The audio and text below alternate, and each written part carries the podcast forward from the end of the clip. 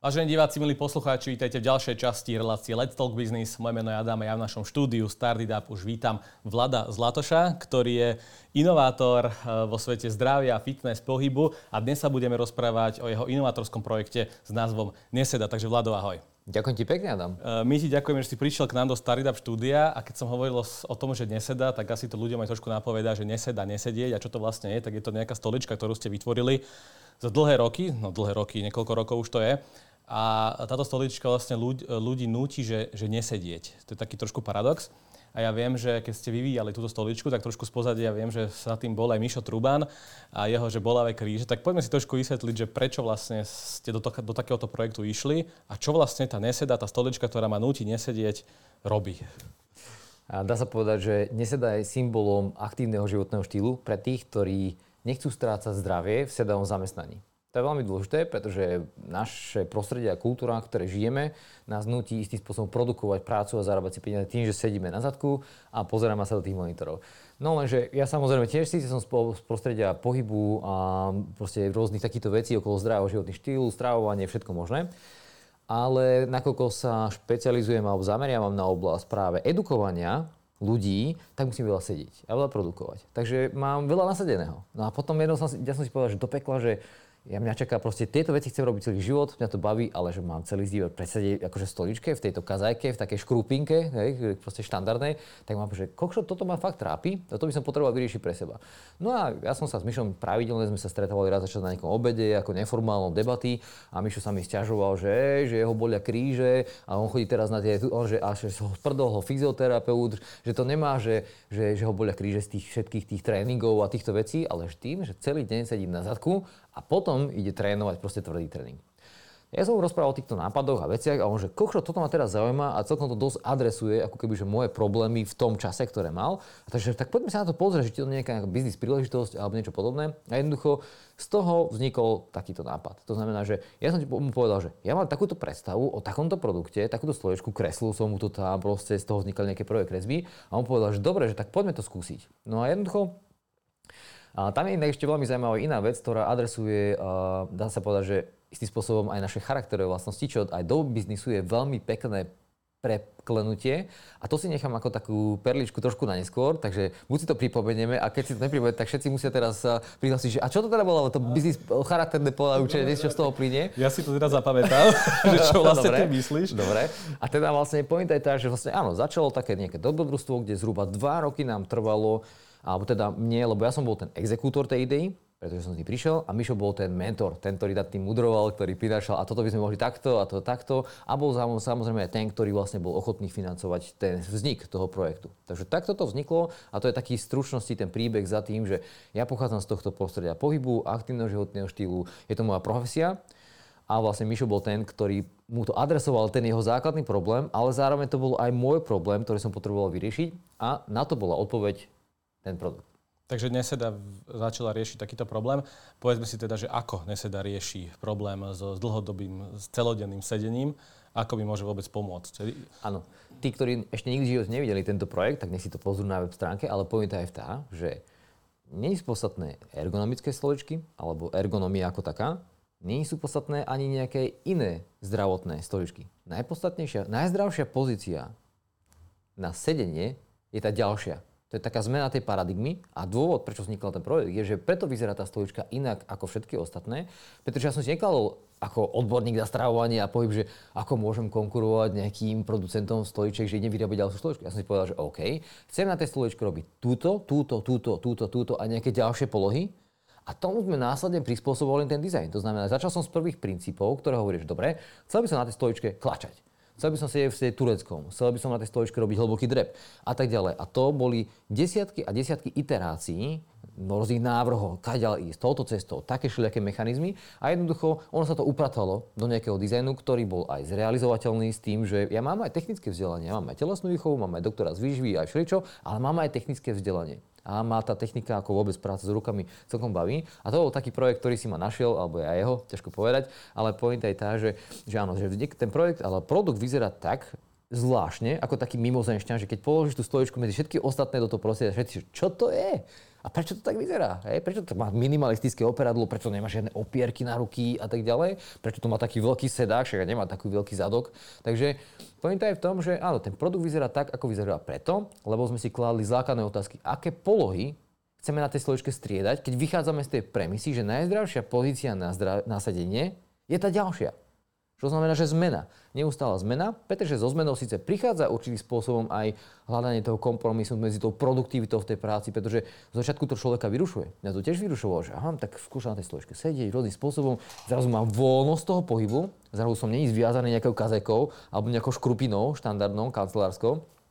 A poviem ti ešte takú jednu perličku, že asi po troch rokoch sedenia len na nesede, nesedenia na nesede, som si raz sadol do normálnej kancelárskej stoličky a normálne až ma zachvátil taký strach, že, ježi, že čo teraz budem tuto robiť. To, to bol strašný nezvyk. Raz už keď si človek zvykne na to hýbanie sa počas práce a menenie polu a takto, pričom je to bežné, keď si zoberie, že čo je vidieť na pracoviskách, ako vyzerajú ľudia, ktorí sedia a pracujú, no tak nie je vylúčené, že vidíš ľudí, ktorí pracujú takto. A to vychádza z jednej veľmi dôležitej veci, ktorú treba pochopiť, že keď celý deň sedíme v takéto polohe, toto je ešte celkom také komfortné, hej, ale na tej kancelárskej stoličke tam si oveľa viacej taký naškrobenejší, spriamenejší Úplne najhoršie zo všetkého je sedieť na feedlopte, pričom je to taký paradox, pretože feedlopta, keď si na ňu musí sadnúť, tak musí mu zastabilizovať. Je to super, trošku tonizujem iné svaly, ale sval jeden, ktorý si to odnáša najviac celý deň sedením, ktorý začína až tuto vzadu na chrbtici, je to taký iliopsav, on je po celú vnútornú stranu panvy až tuto niekam dole, tak ten sval sa neustále skracuje. To mi mení geometriu panvy. To znamená, že už potom celé moje telo úplne inak reaguje na ten pohyb. Tá celá biomechanika v rámci panvy je úplne iná. A to je veľmi akože veľký problém. To znamená, že vlastne tá feedlopta je síce super na tých 20 minút možno, ale potom je nastáva ďalší priestor na zmenu. Čiže celý deň presedieť na feedlopte, alebo že vymoniť celodenné sedenie za celodenné státie je len výmenie súboru jedných problémov za súbor iných problémov. To znamená, že áno, odpovede zmena neustála zmena. No a keď toto poviem s tou feedloptou, tak tá feedlopta ma nutí, pekne síce vystretý sedím, ale musím ešte viacej držať ten sval, ktorý sa mi skracuje tým bežným sedením. To je ako keby som byť, teraz mám tu nejaký predmet, ktorý tu musím držať a celý deň ho tu musím držať. Tak mi biceps bude odpadávať proste od tej bolesti a bude stále preťažený. Hej? A on bude hľadať tú úľavu. A čo to znamená? Toto. To je úlava pre ten sval. Tak keď často sa... vidím ľudí tiež sedieť, keď sa pochádza, prechádza po open office To nie je žiadna náhoda. A je to v poriadku. Aj keby mal nohy takto úplne hore vyložené, je to v poriadku. Pretože akákoľvek zmena pre to telo znamená zmena tonusu, niečo uľaví, niečo zase tonizuje a neustála zmena je dôležitá, pretože to inak, je tak, taká perlička ďalšia, je, že týmto prístupom človek môže spáliť navyše aj 200-300 kalórií navyše. To je ako jeden tréning. Keď 8 až 10 hodín presedíš, a meníš polohy. Raz máš nohy takto, raz takto, potom si klakneš hlboký drep. Niektoré polohy sú aj také naozaj ťažké, pretože my sa môžeme baviť o tom, že akými troma D prechádza ten človečik, troma negatívnymi D v tom čase, priestore, lebo povedzme, že ja mám síce už trošku viac rokov, mám cez 40, ale už mám 3,5 e, dekády presedené od školy. Od 5 rokov, od 6 rokov. Hej. Po dvoch dekádach sedenia to telo je stále mladé. Tam veľmi na tom nezáleží. Ale už tretia dekada, to už sa začínajú objavovať nejaké veci, že aha, už ma pobolieva tamto, toto. A vlastne to prvé D, negatívne, ktorými človek prechádza počas toho tej práce, je, že dekondícia. Strácam kondíciu. Začína trošku priberať, do schodov sa zadýcham. Ale to je ľahké D, to je, sa dá ľahko vyriešiť. Odpojem do fitka a začnem trošku cvičiť. Hej? Alebo sa viacej hýbem napríklad na tej stoličke a nesedím. A jednoducho, ale druhé D, to už sú skrátenia, rôzne disbalancie. To znamená, že to je napríklad ten sval okolo tej panvy, ktorý som popisoval a keď sa panva zmení jej pozícia, vzniká väčší tlak na kríže. Keď niekto uteká, jemu sa úplne inak tie kolona správajú. To znamená, že potom tá fyzika nepreteká priamo cez tie kolona, ako by mala, ale už začína prechádzať trošku stranou a začína mu to tráčiť viacej na menisky a potom o, športom trvalej invalidite. Ale to nie je pravda, pretože k sedením sa dostáva človek trvá na invalidite. No a potom je toto posledné a to je taká degenerácia, fyzická degenerácia. To už sú nejaké zmeny, ktoré už nemusia byť ani zvratné, ale veľa z nich je zvratných, napríklad keď niekto sedí takto stále, tak mu vypadáva hlava. To sa volá, že text text, alebo keď pozeráme do mobilu. No lenže tú hlavu treba vedieť vrátiť naspäť nejakými sílovými cvičeniami a tak ďalej, aby nevznikol nejaký veľký hrb na chrbte, ktorý už môže byť nezvratný. Hej. Čiže akože problematika je dosť robustná a komplexná. Keď sa ma potom budeš pýtať, že a prečo by sme sa mali tým zaoberať a vo firmách a tak ďalej, tak si môžeme povedať, čo to znamená. Chcel som tam práve premostiť, že vlastne, keď sa bavíme o tom biznise ako takom, že asi teda máme teraz riadny filozofický základ, že prečo je to asi dobre sa hýbať, ale teraz, že keď sa presunieme do toho prostredia firiem a teraz tí, tí ľudia, tí majiteľia firiem a zamestnanci, oni riešia, že možno úplne iné priority každý Samozrejme. deň, majú tonu, tonu roboty s niečím iným, stavbári, architekti a čokoľvek. Takže eh, prečo by vôbec firmy mali na to myslieť a prečo by to malo byť možno záujme majiteľov firiem a vôbec prečo by sa mali takto zaujímať o svojich zamestnancov, že kúpim im stoličku, nejakú ne, ne, nesedu. A ešte mi možno budú nadávať tí zamestnanci, že sa mi tam sedí, že ak si ty povedal, že si, sa musel, že si musel zvyknúť na to. Áno, kým si, že to bolo nekomfortné. Že to bolo nekomfortné. Mm. Odpoviem najprv nepriamo a potom priamo. Nepriamo je v tom, že to je aj na individuálnej rovine. Keď ja budem tlačiť na pilu že už som po 30 do 40 do 50 tlačíme na biznis. Chceme zarábať peniaze, chceme živiť naše rodiny, chceme mať nejaké veci, chceme si zaslúžiť. Môžeme popri tom stratiť svoje zdravie. A potom v 50 60 keď už to naozaj je nevydržateľné a to telo bolí a sú tam problémy a strácame to zdravie a nevieme si užiť to nahromadenú energiu, ktorú sme získali, či už v podobe peňazí alebo nejaký iný hodnot, tak sa pokúšame si navrátiť naspäť zdravie. Takže ale čo není lepšie? Není lepšie naopak myslieť na seba priebežne a mať stále uchopené alebo stáť jednou nohou na tom pilieri toho zdravia a neustále sa k nemu vrácať každý deň, ale len pol hodinka alebo len nejakými drobnými vecami. To znamená, že na individuálnej úrovni nakoniec tá cena za zdravie je zbytočne vysoká, keď na to kašleme. Na úrovni skupiny, firmy, sa to volá, že transakčné náklady. Ak máš perfektného človeka, ktorý ti robí skvelú prácu, ale jedného dňa ti odíde alebo proste má nejaké zdravotné problémy, začína byť chorlavý alebo niečo podobné, buď ho musíš nahradiť, alebo to musíš akceptovať. A obidve ťa stojí strašne veľa času aj peňazí. To znamená, že nie je lepšie potom tomu človeku vytvoriť environment, v ktorom sa môže skupinovou dynamikou spolu s ostatnými starať trošku lepšie a proaktívnejšie o svoje zdravie, aj keď len drobnými zmenami. Sme v prostredí, ktoré je chudobné na pohyb. A pohyb je výživa pre telo. To si treba zapamätať. A veľa ľudí je podvyživených, ale v jednej veci sú vrcholoví športovci. Na sedenie. Vrcholoví športovci na sedenie. Pretože presedí denne 8 plus hodín. Tak to je extrémny spôsob, ako sa adaptovať, pretože gravitácia na nás, ako tu sedíme, pôsobí. Hej. Keby som ti povedal, že teraz mi spravil stojku, to je úplne iný vplyv na tvoje telo v rámci gramet a úplne iný druh výživy. A je veľmi dôležité práve svoje telo naučiť sa vyživovať rovnomerne a to sú, čiže my už zachádzame ako keby, že možno do viacich detailov, ale konečne dôsledku sa vždy musíme vrátiť späť k dôvodom prečo, ktoré sú viacej tie hodnotové, viacej také filozofické a sú viacej adresujú ten prístup k životu. A keď to neadresujeme, tak či chceme skôr alebo neskôr sa k tomu budeme musieť vrátiť. Akurát, že medzi tým sme za to zaplatili takú daň, ktorá sa už nikdy nebude možno dať vedieť vyplatiť. Vždycky tam zostane nejaký mínus. Keď si hovoril o tom, že vlastne žijeme v prostredí, ktoré je chudobné na pohyb a asi tie firmy taktiež, e, keď ich navštevuješ, možno vidíš tie firmy, ako fungujú.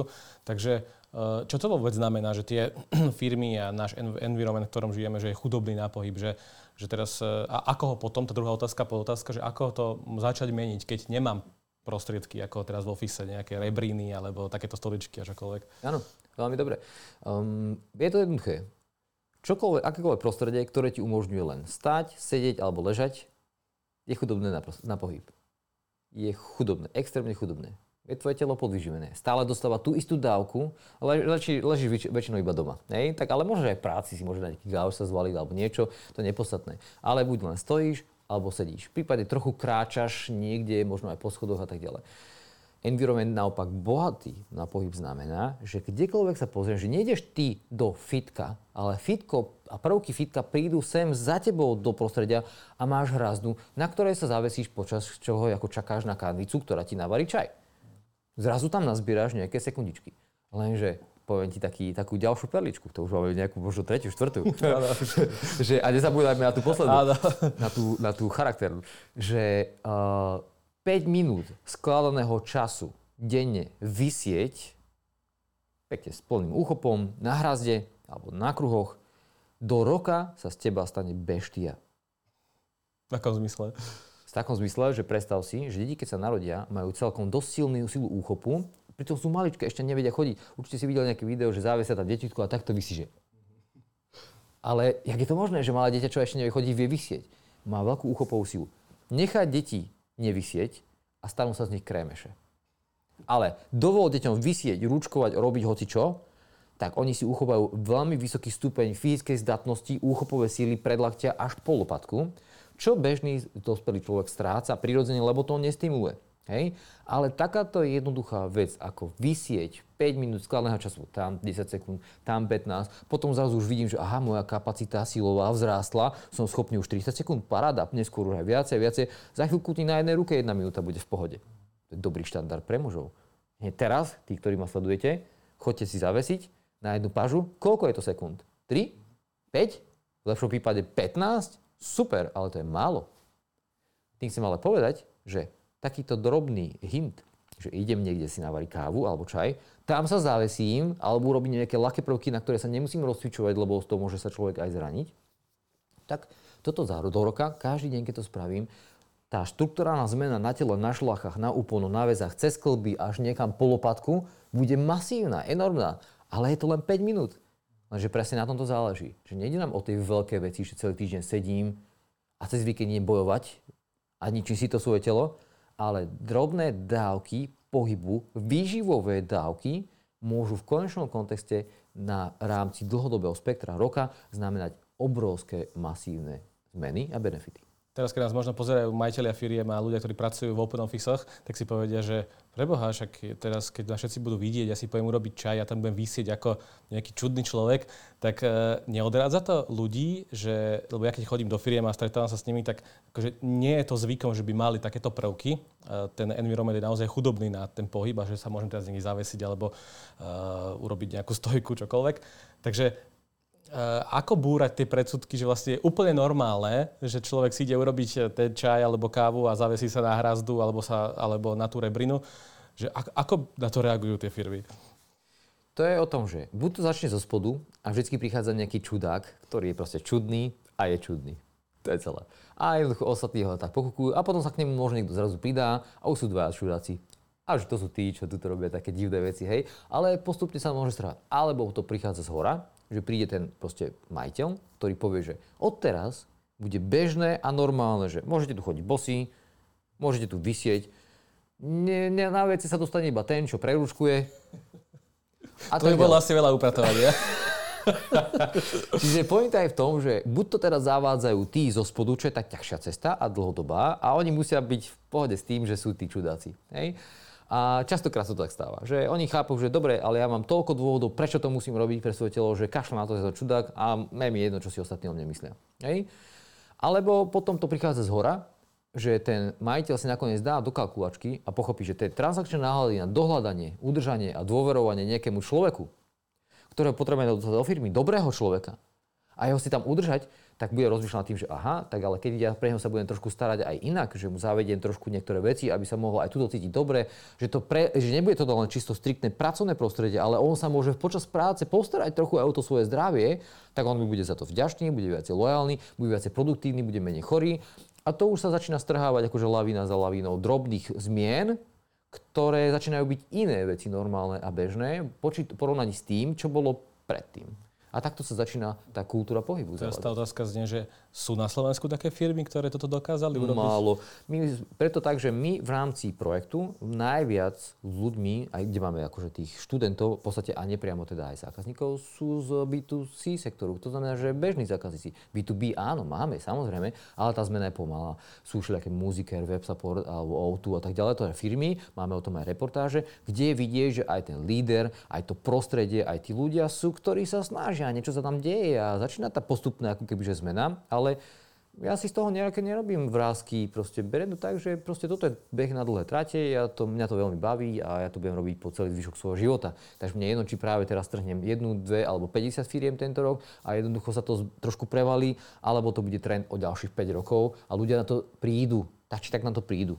Keď sleduješ nejaké možno zahraničné trendy, ako je to, že ako sme na to my na Slovensku v porovnaní s inými krajinami, že uh, sú na tom, že lepšie, že ten environment sa mení v tých firmách niekde uh, rýchlejšie ako u nás? Myslím si, že ani až tak nie. Ten trend setting, setting kvázi je podobný, lebo tie veľké inovatívne alebo veľké firmy, ktoré sú tu, majú pobočky aj v zahraničí a ten uh, model je veľmi podobný, či už model z pohľadu budovania toho prostredia, alebo vôbec. Pričom, keď sa na to pozrieme, že ako pristupujú k práci napríklad architekti alebo ľudia, ktorí ovplyvňujú napríklad to celé prostredie, tak oni zatiaľ vôbec toto neberú ako element, ktorý bude v budúcnosti extrémne dôležitý. Takže to, čo my robíme, je niečo, čo predbehlo dobu veľmi o niekoľko dekád. Ne? To znamená, že kým sa to stane nejakým spôsobom masovo akceptované, tak to sme ešte 20 rokov. No ja som si dal tú domácu úlohu a spravil som si nejaký prieskum a pozeral som iné zahraničné weby, no ja som nenašiel podobnú stoličku, vždy vyskakovali nejaké ergonomické stoličky, takže dá sa povedať, že si taký že unikát, že aj svetového charakteru. Ako keby to sa volá, že existencionalizmus, že myslíš si, že áno, alebo nevieš, že to existuje, hej, takže neviem ti na to odpovedať a ja som sa na to nepozeral presne týmto spôsobom, že aha, poďme si vygoogliť, že čo je tak existuje. Ja som povedal, že kokro, toto ma trápi a tak, toto je prvý princíp, fundamentálne základy, ktoré chceme riešiť a poďme na to. A jednoducho, aj keď bol ten vývoj, vieš, že akože my tu vidíme ten produkt, no ale za tým, tie dva roky, to bolo akože najprv to bol taký škaredý prototyp. A, že, a vyšlo sa na to kúka, že, že no, že to čo je to? to je škaredé, čak to je... Tak som si privolali dizajnerov. Ale práca s dizajnermi je úplne zaujímavá kapitola, to človeka strašne veľa naučí, alebo vlastne vôbec človek, keď si vymyslí takýto projekt, ktorý vlastne nemá sa uchopiť čoho existujúceho, tak vlastne mne sa dá povedať, že, že ja som taký špecialista na to, že vyložme na poli a ja tam vymyslím niečo a opriem sa opáky, ktoré neexistujú a začnem tvoriť tam na voľnom priestore. Čiže viem sa orientovať v priestore, kde neexistuje mapa. No ale tým som chcel povedať to, že dizajnéri ti prídu, že áno, jasne, takto to e, krásne veci, proste všetci sme len wowkali, že wow, brutálne, tieto dizajny presne zohľadňujú aj to, čo potrebujeme s tou funkciou. No ale už keď sme to mali vyvíjať, vyrábať a tie náklady s tým spojené, to už bola trošku iná káva, pretože niečo takéto si lajznúť, že vyrobiť hardware, to je trošku akože dosť robustný projekt, pretože my to vyrábame aj na Slovensku a trochu aj v Čechách. Pričom áno, tú mechanickú časť, to sa nakupuje, to sa neoplatí vyvíjať, to existuje, hej, čiže to si len vyberieš na trhu tie lepšie veci, prvky a čo zohľadňujú tvoju potrebu. Ale všetko ostatné nad tým sme vyvíjali. Formy, veci, dizajny, proste to... to Ako dlho trval ten vývoj? Dva roky. Dva roky. To boli pôrody. To boli normálne, že pôrody. A potom ty jednu vec zmeníš a to ti ovplyvní nielen 10 vecí dopredu, ale 10 vecí aj dozadu. A dizajneri ťa vždy pozbudzujú. Jasne, to sa dá, to je v pohode, to je ľahké, to vieme, tuto treba kontaktovať. A aj to tak bolo, a ty ideš a potom zistíš, kokšo, tu je taký problém, taký problém. Čiže ja som patril medzi prvých ľudí na Slovensku, ktorí trénovali parkour. Parkour. Parkour, áno. Proste medzi prvý na Slovensku. To bol vtedy taký trend svetový. A teraz to, čo mňa naučil parkour, ma nenaučila žiadna škola. Parkour je o prekonávaní prekážok. V najhoršom prípade tú prekažku podlezieš, obídeš alebo ju rozbiješ. Ale reálne je to o tom efektívnom prekonaní prekážky. Ja sa nepozerám na prekážku, že joj, že máme tu toto, že čo s tým budem robiť, ale že ja sa pozerám, dobre, že to nejako prekonáme, ale pozerám sa ďalej a čo bude ďalej a čo. Typu sa sa na tú cestu ako na taký flow, kde jednoducho musíš sa naučiť tým prekážkam. Občas ti niečo čo do hlavy, Hej, čiže proste je to tak to ako je pekne prepojené s biznisom, že presne tam tie nástrahy, ktoré človek presne musí tak. zvládať. Čiže o tom je to, že ty si potrebuješ v tom biznese vytvoriť mentalitu, ktorá je o tom, že teba neťaží tá prekážka, lebo tá prekážka tak nejako prekonáme. Proste nejako to vymyslíme, na to prídeme, proste určite to prekonáva buď pred nami milión ľudí a keď nie na to prídeme jednoducho. Hej? Ale pozera sa na tú dlhodobejšiu stránku, pozera sa na tú plynulosť toho celého, pozera sa na to, že, že učíš sa, že berieš to tak, že to je pre teba nevyhnutná lekcia, aby sa stával takou osobnosťou, ako chceš byť. Pretože v tom projekte nie si náhodou. Tie vzťahy s tými ľuďmi to sú nie náhoda. Keď žiješ v environmente chudobného nápoju, to nie je náhoda.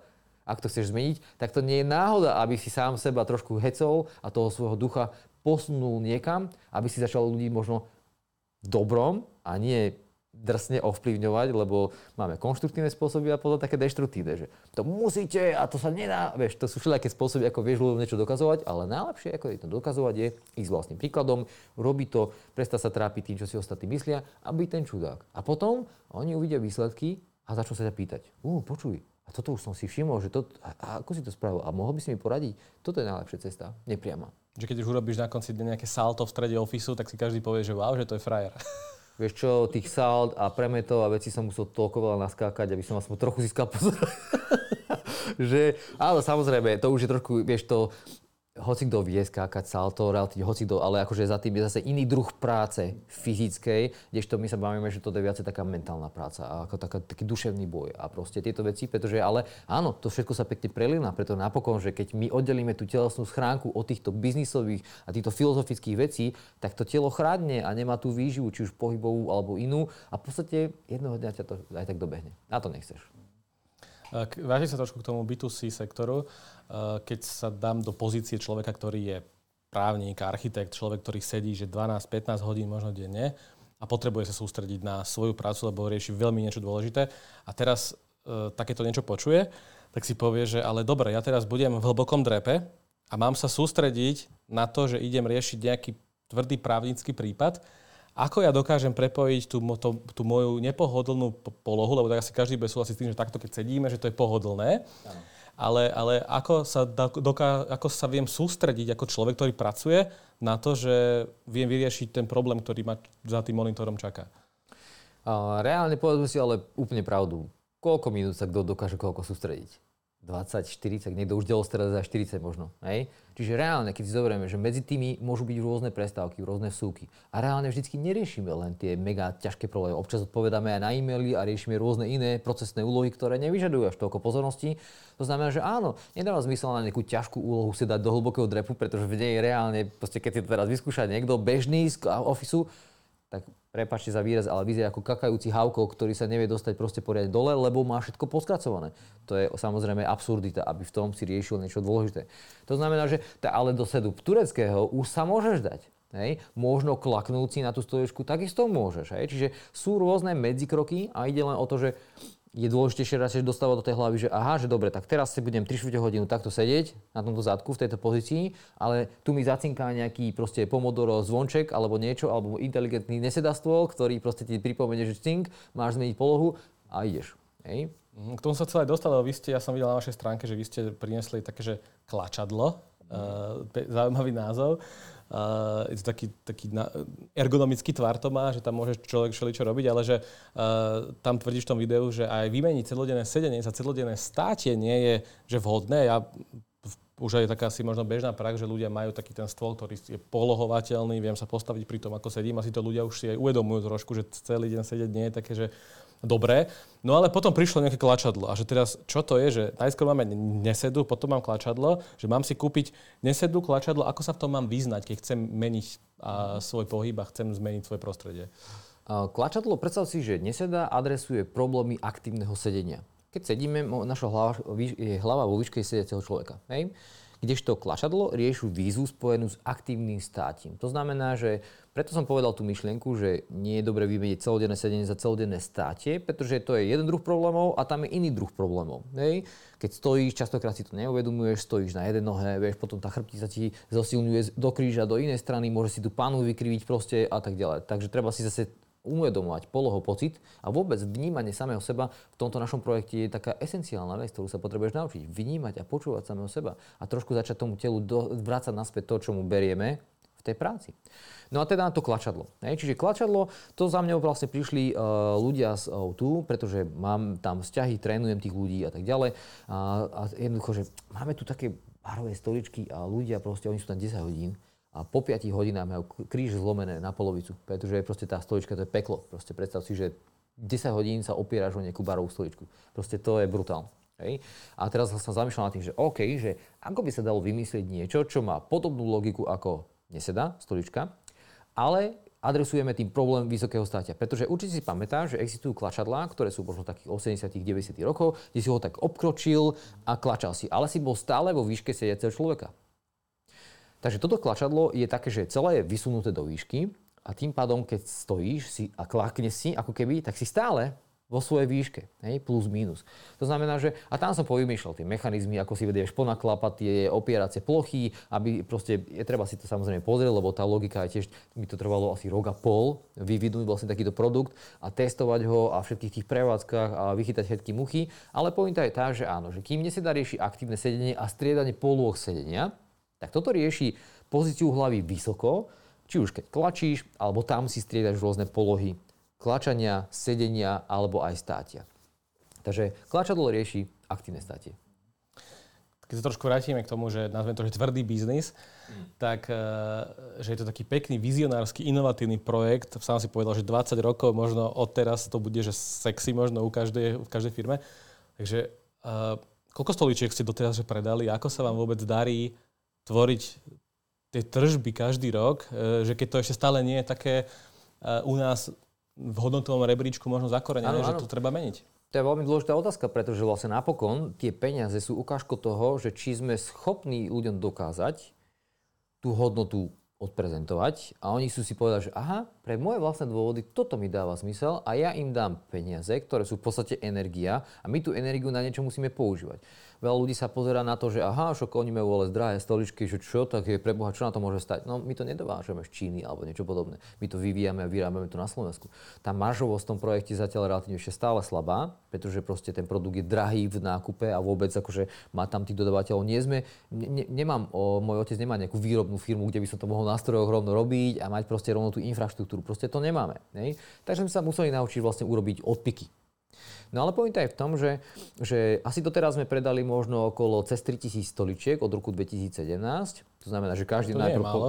Nie je to málo, ale povedzme, že 100 prvý rok, potom viacej, postupne sa to akože zlepšuje a učíme sa to, ako to robiť a robí to aj efektívnejšie, pretože u nás každé euro na tom záleží. V rámci cashflowu ten projekt 10 krát minimálne mohol zomrieť. No ale to je bežné v biznise, hej, že proste zrazu ti dochádzajú peniaze, neviem čo, potrebuješ nakúpiť do skladu, alebo máš zrazu veľa v sklade a nevieš to zatiaľ dostatočne rýchlo predať. No proste to je nekonečný kolobeh. Takže Zaznamenali ste možno nejaký väčší dopyt počas uh, pandémie covidu, keďže ano. všetci sa presunuli domov, všetci sedeli na home office takže mali ano. ľudia väčší záujem? Ten rok bol dokonca trošku, to bol rok 2021 a ten bol o trošku dokonca lepší ako 2022, pretože oveľa radikálnejšie narastli tie tržby a myslím si, že to je jeden z tých dôvodov, že prečo.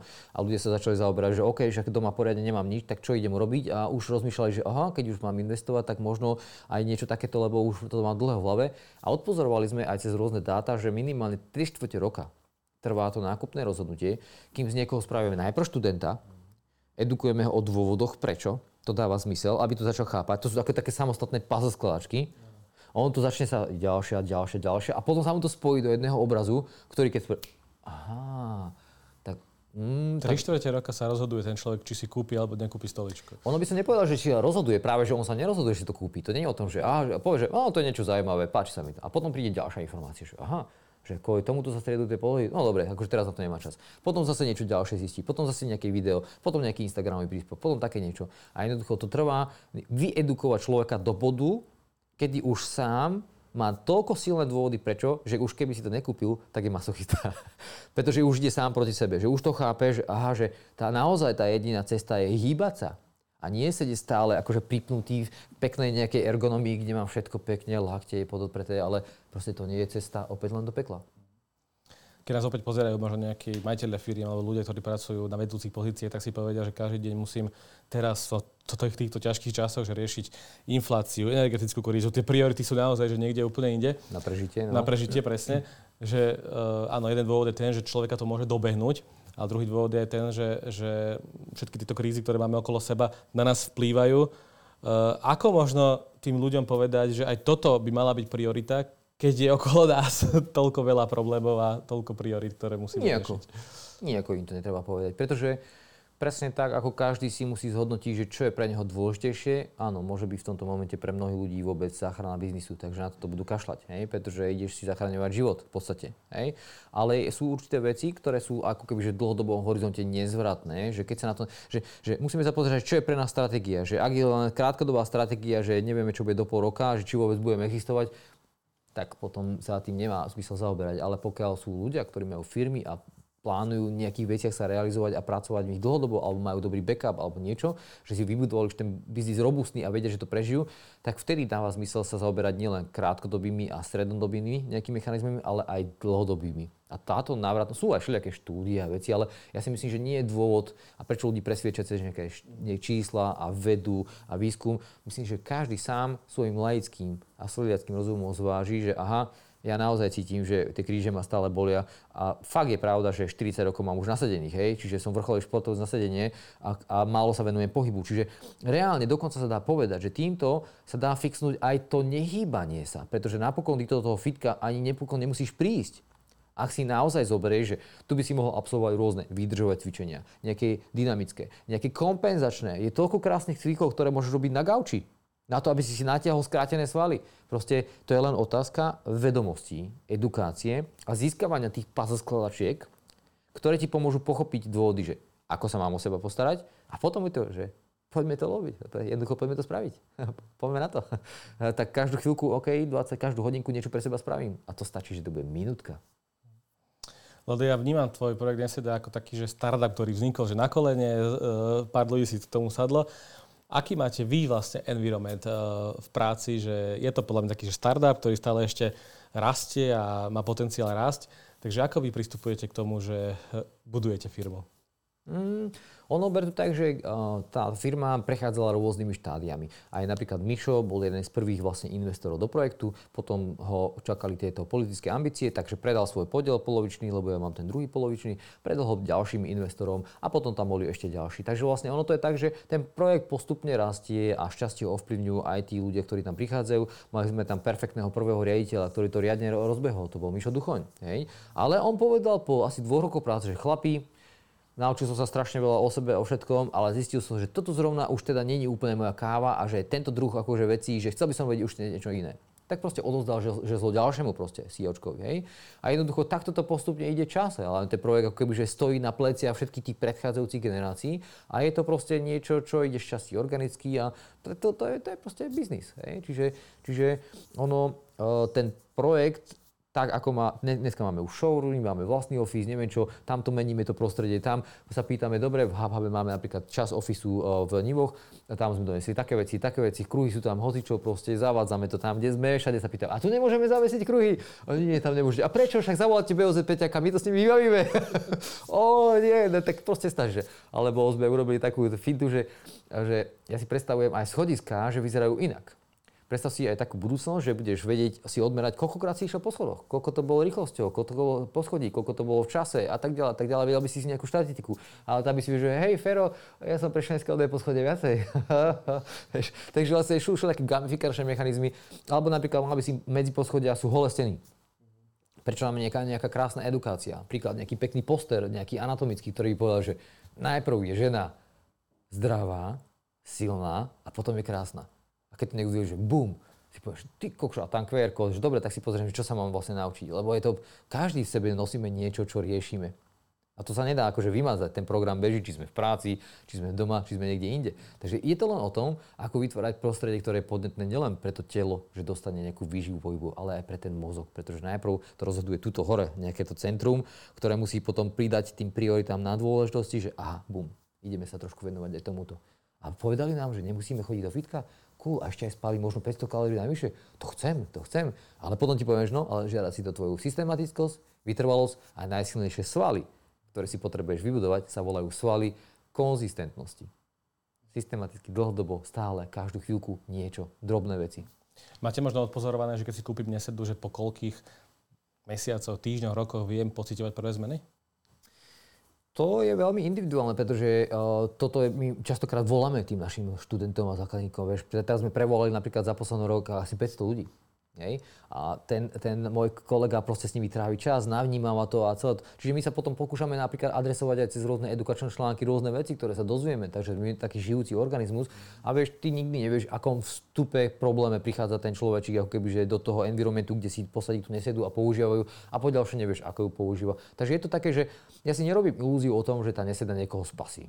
A že mu zachráni život, že mu zachráni kríže to je vždycky zodpovednosť každého z nás. To znamená, že my vám vytvárame iný svet, v ktorom my žijeme, v ktorom môžu žiť aj tí ostatní ľudia spolu s nami a ten svet postupne vyrieši všetko, všetky problémy, ktoré sa nazbierali tým iným svetom. Čiže si predstavujem Vlada Zlatoša, ako vysí na kruhoch a rieši biznis call nejaký, s nejakým zákazníkom. Môžeš napríklad, hej, napríklad. Ehm, keď sa ešte, ešte, ešte o tom bavíme, že o tom projekte neseda, tak aké sú možno e, také typy a triky, ktoré môžem aplikovať sám na sebe, aby som zistil, že teraz som doma v obývačke, pozerám tento rozhovor a ako môžem hneď teraz zistiť, že či už mám nejaké problémy, že skrátené svaly a čokoľvek, mám si teraz uh, urobiť nejaký dreb, alebo čo mám urobiť, ako, ako zistiť, keď ma ešte nič neboli, mm-hmm. to už je možno, že je už zle, keď ma niečo boli, ale keď ma ešte nič neboli a áno, mám nejakú hodnotu, že chcem meniť svoje, svoj život, ale že chcem nejak si vyskúšať, či mi všetko funguje ako má, alebo nie, tak ako to môžem zistiť? Áno, veľmi jednoducho. Napríklad sa postavíš a si, či si schopný sa vlastne dotknúť napríklad zeme, alebo pesťou zeme, alebo nebo dlaňou, keď sa postavíš na nohy. Alebo či si schopný, tu by som sa odpojil od Matrixu, tak úplne nemôžem. Alebo či si schopný vlastne hlboko drepeť nejakým spôsobom takto fungovať, bez toho, aby si proste padol, alebo si mal ten zadok nejakým spôsobom takto vysoko, pretože si celý poskratený. Takže je veľa rôznych drobných cvičení, takých veľmi jednoduchých, alebo sa zaviešiť na hrazdu, tak čo, aspoň 20 sekúnd dáme. Ne, nedáme. Vieme, že aká je kapacita potom toho vôbec aparátu nejakého. Takže sú drobné veci, ktoré odporúčam, aby prišli ľudia aj k nám na blog. Tam máme rôzne články, videočlánky a rôzne edukatívne veci, cez ktoré postupne toho človečika edukujeme v tom, že čo by si mohol vyskúšať, čo by mohol na sebe otestovať a kde by sa mohol tak nakalibrovať, že aha, že je to už neskoro? Už som prešiel moc ďaleko, akože v tom zanedbaní toho svojho tela počas práce, alebo mám ešte stále často šancu to rýchlo zvrátiť a jednoducho stačí, že trošku zmením zo pár detailov v tej svojej lifestyle. Ja často sa stretávam s ľuďmi, ktorí že pracujú takto, že 15 hodín denne a potom idú do toho fitka a robia tak tie silové tréningy, že zdvíhajú tie ťažké činky. A ty vlastne máš taký úplne iný prístup, že tak ty trošku s tou e, vlastnou váhou, e, gravitácia a podobne, že e, radšej by si ľuďom odporúčil, ktorí sú, sú ľudia, ktorí pracujú v biznise a majú uh, takéto problémy, že sedia celý deň, ale potom idú do toho fitka, aj trikrát možno do týždňa idú, ale takéto silové tréningy robia, že radšej by si ma odporúčil s tou vlastnou váhou cvičiť, ako sa naháňať s činkami? Vieš čo, ak ide otázka tréningu, všetko je lepšie ako nič. Všetko je lepšie ako nič. To znamená, že treba to brať tak, že ten tréning nie je povinnosť, to by mal byť zážitok. To znamená, že keď niekoho strašne baví dvíjať činky a páči sa mu, že mu rastie biceps, tak nech to robí. Hej. Druhá vec je, že mal by sa ale vedieť o to svoje telo postaviť komplexne, pretože mal by mať aj nejakú aerobný stupeň kondície, aj silový stupeň kondície, ale aj keď už mám silu, že vyzerám silný, mal by som mať ale aj silovú vytrvalosť. Pretože keď si posadíme na žienku a pozapasíme spolu, tak potom človek len zistí, že aha, kokos, ja sa vyfučím za 30 sekúnd a som prdali. Hej. To znamená, že je tam viacero aspektov tej kondícii, tej všestrannej kondícii, na ktorú si mobilita, hej, to je ďalšia stránka. Ten, kto veľa posilňuje, má veľa slabú mobilitu. No má poskracované zase iné časti svalov a tak ďalej. Čiže to sú ďalšie spektrá vedomostí, ale tým chcem povedať to, že akýkoľvek tréning, to je jedno, aj keby to bolo zumba alebo niečo, všetko je lepšie ako nič. Existuje možno nejaká definícia, čo je najzdravší pohyb pre telo? Nie, najzdravší neexistuje. neexistuje. Existuje len taký, ktorý vlastne, my vieme zdiagnostikovať to telo, kde vieme, aha, že tuto, predstav si, že by si dostal pohybové vysvedčenie, kde máš 20 testov. A začínaš od minus 2 do plus 5. A videl by si taký schodíkový výsledok, ako v škole, v úvodzokách, a videl by si, že aha, na chodidle mám halux alebo padnutú klembu, tak viem, že mám pracovať cez chodidlom, lebo mám tam minus 1 alebo 0 hodnotenie. Hej.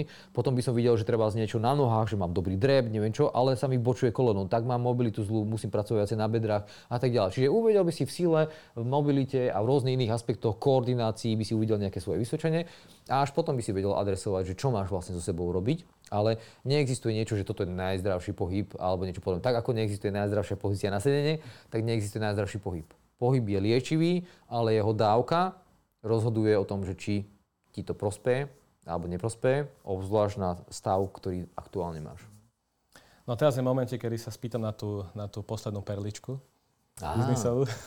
Veľmi krásne, po naučenie z toho plyne. My sme mali s Myšom potom také obdobie, že že budeme zakladať firmu teda. Že vyzerá to už seriózne, už sme sa dostali do takých, že už bolo vidieť, že to teda dáme. Hej? Že proste ja som ukazoval tie svoje schopnosti, ako to proste, lebo ja som v podstate míňal Myšové peniaze. To je trošku, ja som to teraz nikdy v živote som to nezažil, hej, že míňať cudzieho peniaze, preboha, hej, že to je zodpovednosť. Aspoň ja som tomu tak pristupoval. Uh, nie vždy to tak je, ale pointa bola tak, že až dva roky, ak nie dokonca tri, trvalo, kým sme si založili firmu v ktorej sme si jasne povedali, na základe toho, ako pracoval každý 3 roky, že kto čo bude mať aký podiel. Ešte v čase to vyzeralo, vieš čo, Mišo sa tomu chvíľku venoval viacej, vieš čo, Vlado, že ja by som chcel asi 70% z toho projektu. Ja, že dobre, Mišo, OK, ale však akože ja tu, sme si to tak postupne akože argumentovali, ale čas ukázal, že tak, ako sme obidvoja pracovali, až po troch rokoch sme si nastavili biznisové pravidla. Čiže nezaložíme firmu na hačiatu, kde sme si delili niečo neexistujúce, niečo fiktívne, niečo ani nevieme, ako kto pracuje, ale až čas ukázal, ako som ja bol charakterný, ako som pracoval s jeho peniazmi, ako on bol proste férový voči tomu, ako som videl, že ja pracujem, ale zároveň aj o tom to dával vkladov a všetkého. Takže to nebolo o tom, že len prišiel, pomudroval a odišiel, hej. Takže to bolo veľmi dôležité, aj to mudrovanie je dôležité. Ale to je podľa mňa také pekná perlička a ponaučenie, že charakter sa ukazuje až akciou, a nie nejakými fiktívnymi dohodami, ktoré si napíšeme na začiatok a potom a, zrazu zistí, že košo, vôbec to tak nefunguje. Sklamal som sa. Tam asi musí fungovať nejaká dôvera, pretože tie 3 roky by mohli byť zahodené, keby nefungovala dôvera medzi tými ľuďmi, ktorí Samozrejme. robia nejaký biznis. A, a že až potom sa dohodneme. Ale dôvera sa nebuduje nejakými makro udalosťami, ale ona sa dôveruje každodenným prácou niečím, konzistentnosťou a tým, ako sa ukazujem, ako robím, ako volám, ako naháňam, ako veci riešim. Chápeš? Čiže vlastne je to, že ty vidíš, ako ten človek reaguje na každodennej báze a nehovorím, že z toho jedného dňa sa dá usúdiť, lebo môže mať druhý deň zase zlý alebo niečo podobné, ale zase na druhej strane vidieš to vyhodnotiť na týždennej, mesačnej a iné báze relatívne veľmi rýchlo, že či ten človek naozaj konzistentne pracuje na tom, že keď niečo slúbi, tak to dodrží. Neseda aj plány do budúcna, možno nejaká expanzia, dodávate do zahraničia. Aké sú ďalšie milníky tohto projektu? A bilníky sú rôzneho charakteru. Tým, že my sme sa učíme byť obchodnou a v podstate aj výrobnou firmou, čo je strašne, strašne ťažké, tak uh, viem si predstaviť, že jedného dňa uh, tieto veci časti outsourcujeme na rôzne druhy spoluprác licencovaných a necháme si to R&D, ten vývoj výskum ako keby, že interne pre nás. To znamená, že, že v tomto som ja veľmi dobrý, aspoň teda akože nejde o to, ale myslím si, že som, to je moja super schopnosť, že vedieť vytvoriť niečo, čo neexistuje, ale vedieť to vyiterovať až do posledného šrobika, aby to bol funkčný produkt, pretože to je veľmi ťažké skoordinovať dizajnérov, výrobcov, proste veci a robiť to tak, že nemám tu, túto pod schodami, hej, celú tú dielňu a tých robotníkov alebo ľudí. Takže vlastne to, toto je niečo, čo ako keby, že sa vieme realizovať a v podstate vieme vytvárať inovatívne produkty. Takže, ale to som akože tak trošku odbočil, ale pointa je, áno, my sa stále máme všelijaké obchodné spolupráce, máme vlastný proste marketingový tím, ktorý má veľmi pokročilé marketingové nástroje proste a tak ďalej. Čiže my sa učíme v tom priestore, ako robiť ten biznis a je to nekonečná cesta. Aj vzhľadom na meniaci sa trh, aj udalosti a všetko možné vo svete. Ale pointa je tá, že ja sa na to nepozerám. No, keď sa ma niekto poveda, že, že ako bude tento rok, či bude kríza, ne, tak budú rast stromy. Že prečo budú rast stromy? No lebo ich sadíme stále. A sadíme už niekoľko rokov. a oni už rastú.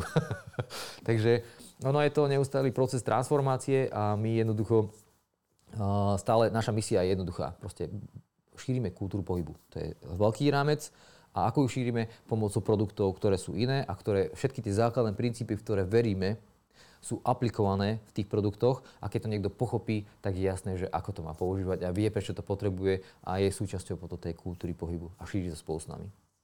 Vlado, ďakujem ti pekne za rozhovor, bolo to veľmi príjemné. Veľmi ďakujem aj ja všetkým ostatným. Pekný deň. Vážení diváci, toto bol Let's Talk Business. Uvidíme sa v ďalších častiach. Ahojte, čaute.